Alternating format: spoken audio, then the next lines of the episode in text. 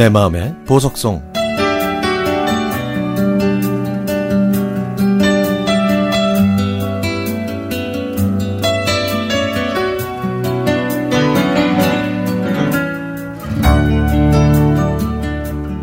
저는 초등학생 때 신학기가 시작하는 전날에는 도통 잠이 오지 않았습니다.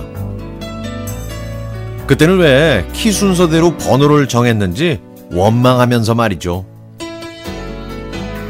저는 조금이라도 뒷번호가 되고 싶어서 슬금슬금 뒷걸음질 쳤지만 선생님은 영락없이 저를 부르시고는 너 이 앞쪽으로 와 라고 외치셨고 그러면 저는 앞번호로 당첨되고야 말았습니다. 항상 5번을 벗어난 적이 없었던 저는 부모님을 원망했습니다. 엄마 아빠는 키도 크고 눈도 크고 코도 오똑한데 나는 왜 이럴까? 어? 키도 작고 눈도 작고 코도 낮고 게다가요 저는 성격까지 까칠했습니다. 그래도 딱 하나 내세울 게 있었는데요. 그건 공부였습니다. 늘 1등이었거든요. 아, 제가 만약에 공부까지 못했다면 아마 왕따를 당했을지도 모릅니다. 그래서 제 주위에는요, 키 큰 친구들이 많았습니다. 키가 작은 콤플렉스 때문이었는지 저는 왠지 키가 큰 친구들이 더 좋더라고요.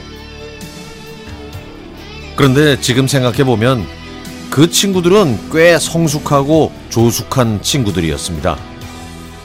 노는 거 좋아하고 치장하는 거 좋아해서 공휴일이나 일요일에는 도통 집에 붙어 있지 않았죠. 언니 옷 훔쳐 입고 밖에, 밖에 나가면은 대학생인지 숙녀인지 어, 구분이 안 될 정도였으니까요. 그 모습이 어찌나 부럽던지. 저는요, 사복, 뭐, 뭘 입어도 그냥 사정없이 학생으로 보였거든요. 여름방학 어느 날이었습니다. 친구 수은혜, 명옥, 혜선이가 저희 집에 왔습니다.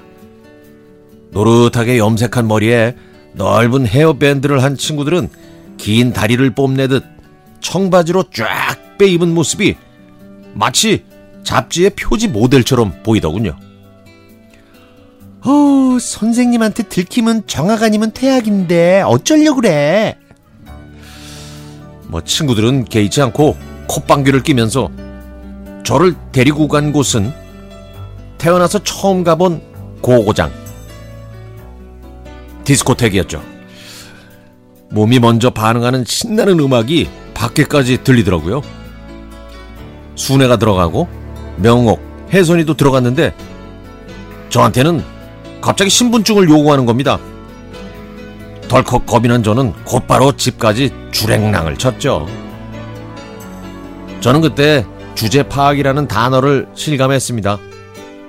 친구들은 누가 봐도 대학생으로 보였지만 저는 아무리 꾸며도 여고생으로 보인 것이죠. 지금도 그 친구들과 연락하면서 지내는데요. 친구들은 그때 실컷 놀아서 이제는 놀고 싶은 생각이 전혀 없다고 그러네요. 공부를 멀리하고 노는 걸 가까이 했던 친구들이 저보다 더 잘 사는 걸 보니까요. 공부가 인생의 전부는 아니라는 말이 실감이 납니다. 공부도 노는 것도 두루두루 잘하는 사람이 진짜 사회 우등생 아닐까요?